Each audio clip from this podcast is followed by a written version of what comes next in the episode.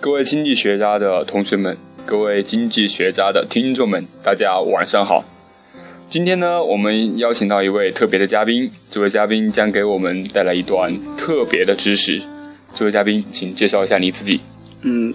各位嘉宾大家好，我是莫格， 莫格，莫格这两个字怎么写呀、莫格莫言的莫吗？不是莫格的莫是最后的意思，格是格子的意思，莫哦，莫格。哎，对为对为为什么要取这个名字？因为我我大四的时候那段，我觉得人要把自己放在从最后开始来算，哦不能把自己放在高处，是是是是放在低处。有我我对你这个理解是不是就是那种，呃，以终为始的感觉，以终为始是不是？啊，不，我记得那个老子好像是老子说过一句话，以万物为刍狗。哦，天地不仁，对对对以万物为刍狗，对对是吗？对对对哦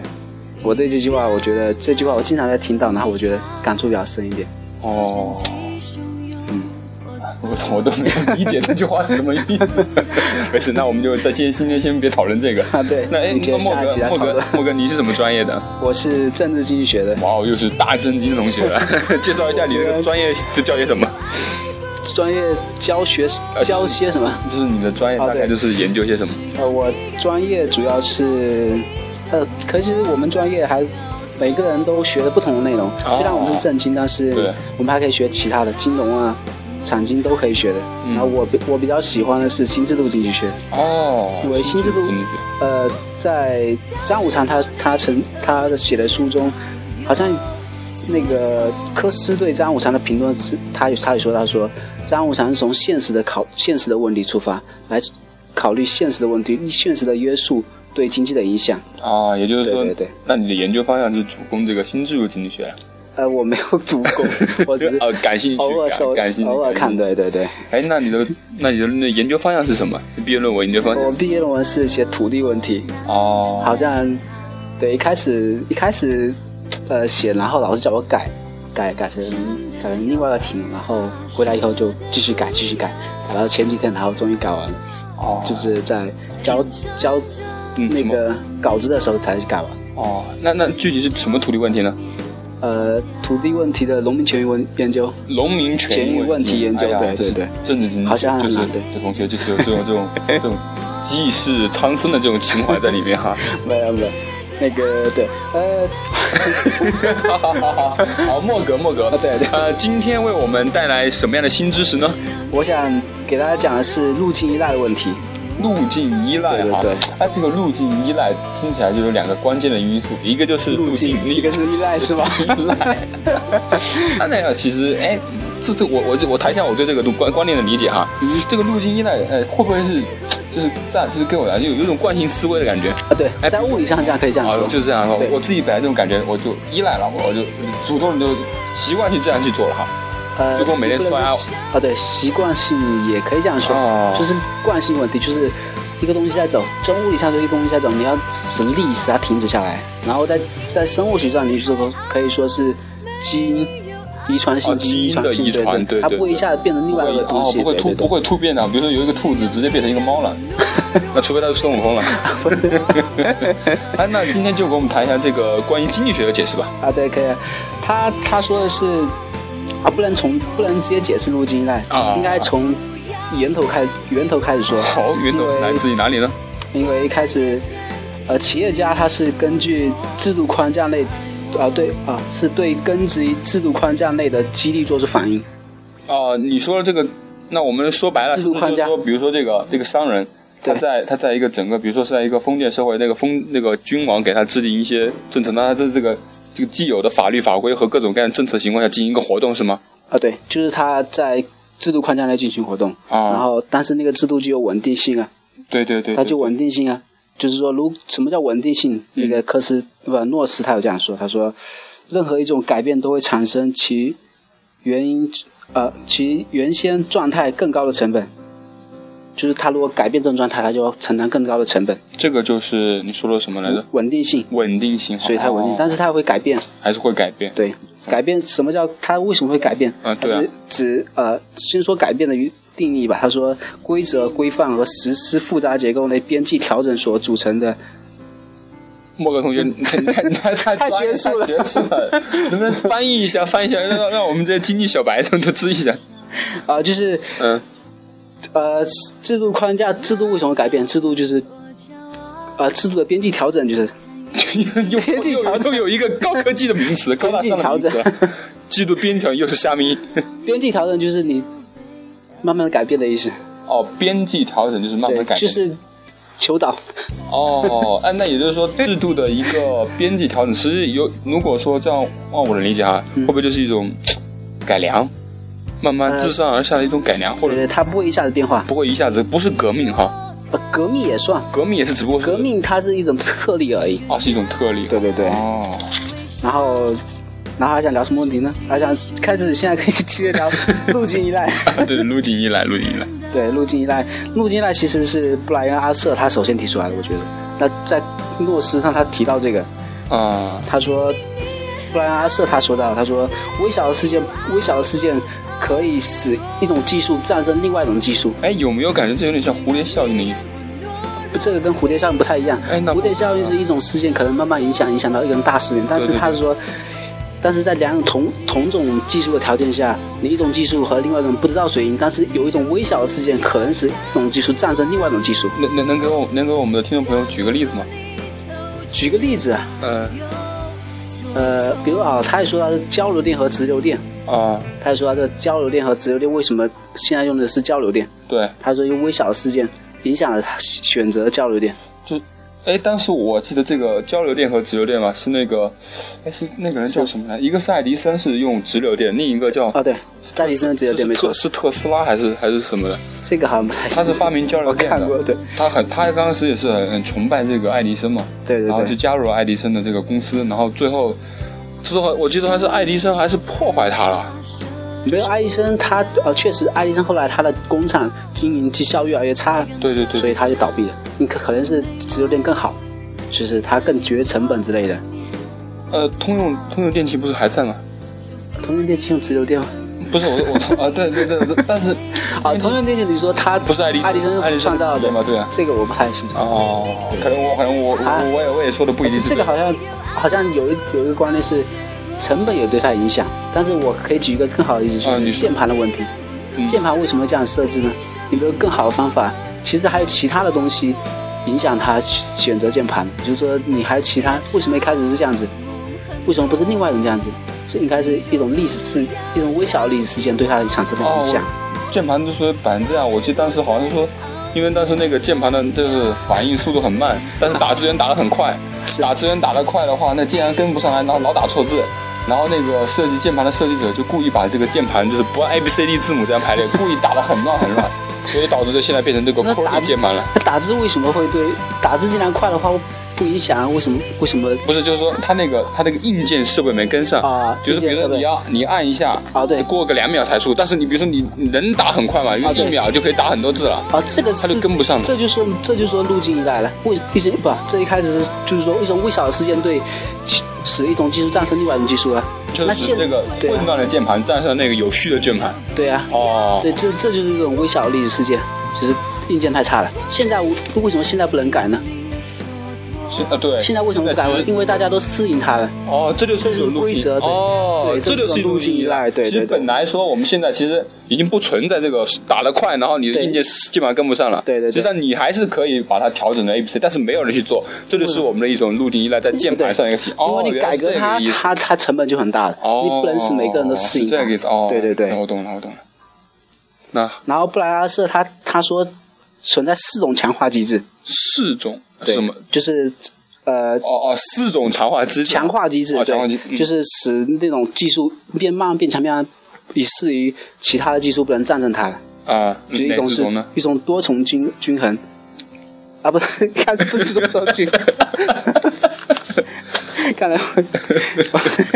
没事没事，慢慢来，慢慢来，慢慢来。我忽然忽然忘记掉了，一开始没事没事，你你给 check it。啊，一开始是他说布莱恩阿瑟他说了总结了四种强化机制，一个是巨大的启动成本，就是巨大起什么什什么么？叫巨大的启动成本？一开始就是你要投入很多，一开始要投入很多，嗯，就是这就是一种机制。你如果一开始投入很少，那可以改变它。哦一，种另外一种学习效应，就就就就就比如说我们这个航母都投入了很多了，也许有一个呃，啊这个也有可你要能不一行开始要投入很多，就像你垄断公司，你一开始投入很都要很多，就是你哦改变它，你要投入很多的成本来改变它。一开始，因为它所以说在已经慢慢形成强大了。像这种投入多的话就不容易被改变，这就是啊，路就径。键盘，我们路还是径以依赖的键盘来啊为例子吧。键盘的话，你要改变所有的键盘，那肯定要把其他的键盘都淘汰掉。那你要不是投入很大的成本吗？你说是是是是对是是是。然后第二种是学学习效应，啊，你的该不对，等一下，啊你刚才说你巨大的启动成本是强化自我强化，强化的是强化的是自我强化路就径依是赖吗？？对啊，就是哦哦，哦明白明白，就是说变动的成本太大了，所对以说至于它存在路径依赖。对对，就存在路对径，对哦，对是这个对意思哦。第二种是学习效应，学习效应这是什么呢？呃，他那个这本书上这样解释，他说能改进产哎，品。对了，你你帮我们介，你这本书你是是哪本书？给大家啊听听听这本书介绍一下是道格拉斯诺斯写的一本叫做《制度制度变迁与经济效绩效》。啊，制度制度变迁对号制度变迁与经经济济绩绩效效哦，对这本书好对，所以这本书上是上海三联出社出的。哦，各位这听本众朋友书有兴趣可以去借来看看看哦。对，我觉得上海三联出社确实是一个好 宿舍，啊，手手书店，你出版社对书店。看来我可以去到拿赞拿那个赞助费 了，植入广告了。对，你可以找他搜一下。 OK，那继续 然吧。后第二，第二是学习学习效效应应，嗯第三个是协调效应。学习者你还没解释学呢，啊，学学习效应要解释吗？嗯，就是能改进产品或者产品的受欢迎程度增加时，嗯能降低成本。 嗯。 我们还是用嗯嗯经济小白的方式说出来吧，啊、就白一点了是吧？嗯嗯，通俗一点，啊，通俗一点，这个我得看一下。你斟你斟酌一下，斟酌一对下，，可以。啊，你先说几句话。而且我们也可以听一听田馥甄的歌嘛，来听一下田馥甄的歌，祝你真的可以睡得好。明明你也最爱哎，你怎么这么快就想好 了？其实我们暂停了很 久，好吗？好，现在开始解释学习效应。嗯学习效应就是它已经告诉你键盘的价值，你要学习它。如果你就像是我们人一嗯样，我们现在已经习惯那种打字方法，如果我们忽然改变掉，哦，嗯确实确实确对，实，我们还要重新 学习啊，很麻烦的。对我小我的我的这个小拇指，这个右手左手小拇指永远是想的是先打点的是 A 啊对对 对对，打个逗号吧。啊，打的是，A S D 嘛，呃右手不是吗？左哦，你说右手，我说是左手， OK，那 好，然后第三个是协调效应。嗯，协调效应什么协调效应？就是你看厂商的模具都都摆的是 ASD 了，你不能突然改一下，然后大家大家一起全部要改掉，就是它相相关的企业都要改改掉，那不是很麻烦吗？哦，就是说这个零部件它最开始设计都已经这样了。对对对，这个如果说你要把这个零部件改，就是牵一发动全身。比如对汽车中的一个部一一一个部件，你不要小瞧是汽车中仅仅是小部件，但是它跟其他的又是紧密联系的。对一改完，也许整个车都要随之而改变。 对对对，哦是这个意思。这是很大的成本了。是是是是第还有第一四个个呢，是适应性期望。嗯，什么是适应性期望？就是适应性期望，就是大家都适应它了，你忽然改掉的话，大家都不习惯 掉。键盘 说就键盘说就是我们打字都已经习惯了， 那个右手小拇指打 A，然后然后右左手小拇指打 A，右手小拇指打逗号啊，啊，对，这好像跟第二种有点关系 。那就有什么区别啊？呢？第二种嗯，跟学就是习受效欢迎应，跟程学度，习大家效应。现在我觉得大家应该更喜欢更喜欢现在的键盘。哎，其实是有有没有有没有这样一种感觉，就是、就是像可乐嘛，实际上世界上是有很多很多的可乐的，嗯但是我们比较认可的可乐也只有。啊、可口可乐和百事可乐，对对对像中国的非常可乐早就被打入冷 宫了，我都不知道什么叫非常可都不知乐。道非常可乐啊。 哦，这当时我好我记得像那个广告还说中国人自己的可 乐，没看，我记我忘记掉这一种。好吧，好吧，好。吧，行行行对。那接下来要为我们介绍什么呢？然后说的是这种四种强化机制能带来的结果。嗯，第一种是多重均衡，多重均衡是什么？就是很多种解决办法，哦，就是这四种强化机制可以解嗯有多种解决解决方案，解决是什么？解决。路径依赖吗？呃，不是，他是说他他的意思是说，呃，有很多种解，就是要解决这个问题，有很多种解决方法，嗯所以两三种啊、三种、四种都有可能。嗯，然后呢？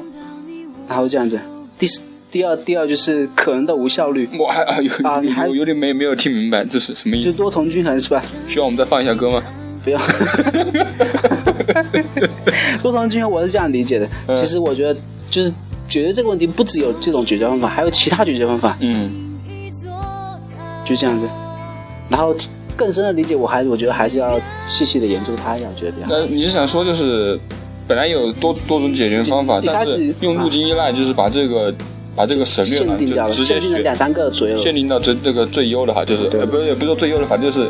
简化了我们这个思维模式，对对对简直了就是我简们化了开选始择想方式哦。吃饭去食堂，对，吃饭去食对，堂。没想到吃饭也可以去万达，吃饭也可以去什么其他地方，是吧 ？OK OK，继续继续，第二是可能的无效率，就是有一些可能你路径依赖可能产生一些无效率，就是是是可他是说他的说无效率是相对其他技术来说的，有些技术它一开始可能比较无效率，但是后来慢慢因为它边际不一样，边际递增速度不一样，如果边际有一另外一种技术边际增忽然增高，那就是相对。那个技术来说，你这个就无效率了，就是他说的相对无效率，可能产生相对无效率的哦，就是啊、你说的这个可能的无效率，就是这个因为这些强化机制带来的这个路径依赖可能出现的这个无效率现象。对对对，哦，才能无效率是是是，就是比就如就比如说这个键盘哈，如果 A B C 打，也许我也许扣人会更快啊 哈。有可能， 有可能。是是是，那继续。第三个是锁路效应，就锁路，就是我们已经深入深入人心的感觉，就应该这样子。哦，就是让人家陷入一个惯性思维，就比如说有些有些老一辈可能陷入在一种封建迷信当中，对对对，那个也算是，那个嗯也算是，但那是个也像路径依赖。对对，对。然后第四个就是路径依赖问题了。哦，就是路径依赖所产生的一个路径依赖问题，对对对就是路径依赖就是惯性问题。关系问题。对，然后我觉得如果这样子的话，可以从一个现实的例子来出发，就是嗯中国的防护问题。哦， 对，我们习大大最近都是打老虎的，您这个也许可以跟他建言献策 哦。没有我我个人还是很难做到，但是他做的挺好的。啊，我不知道，但是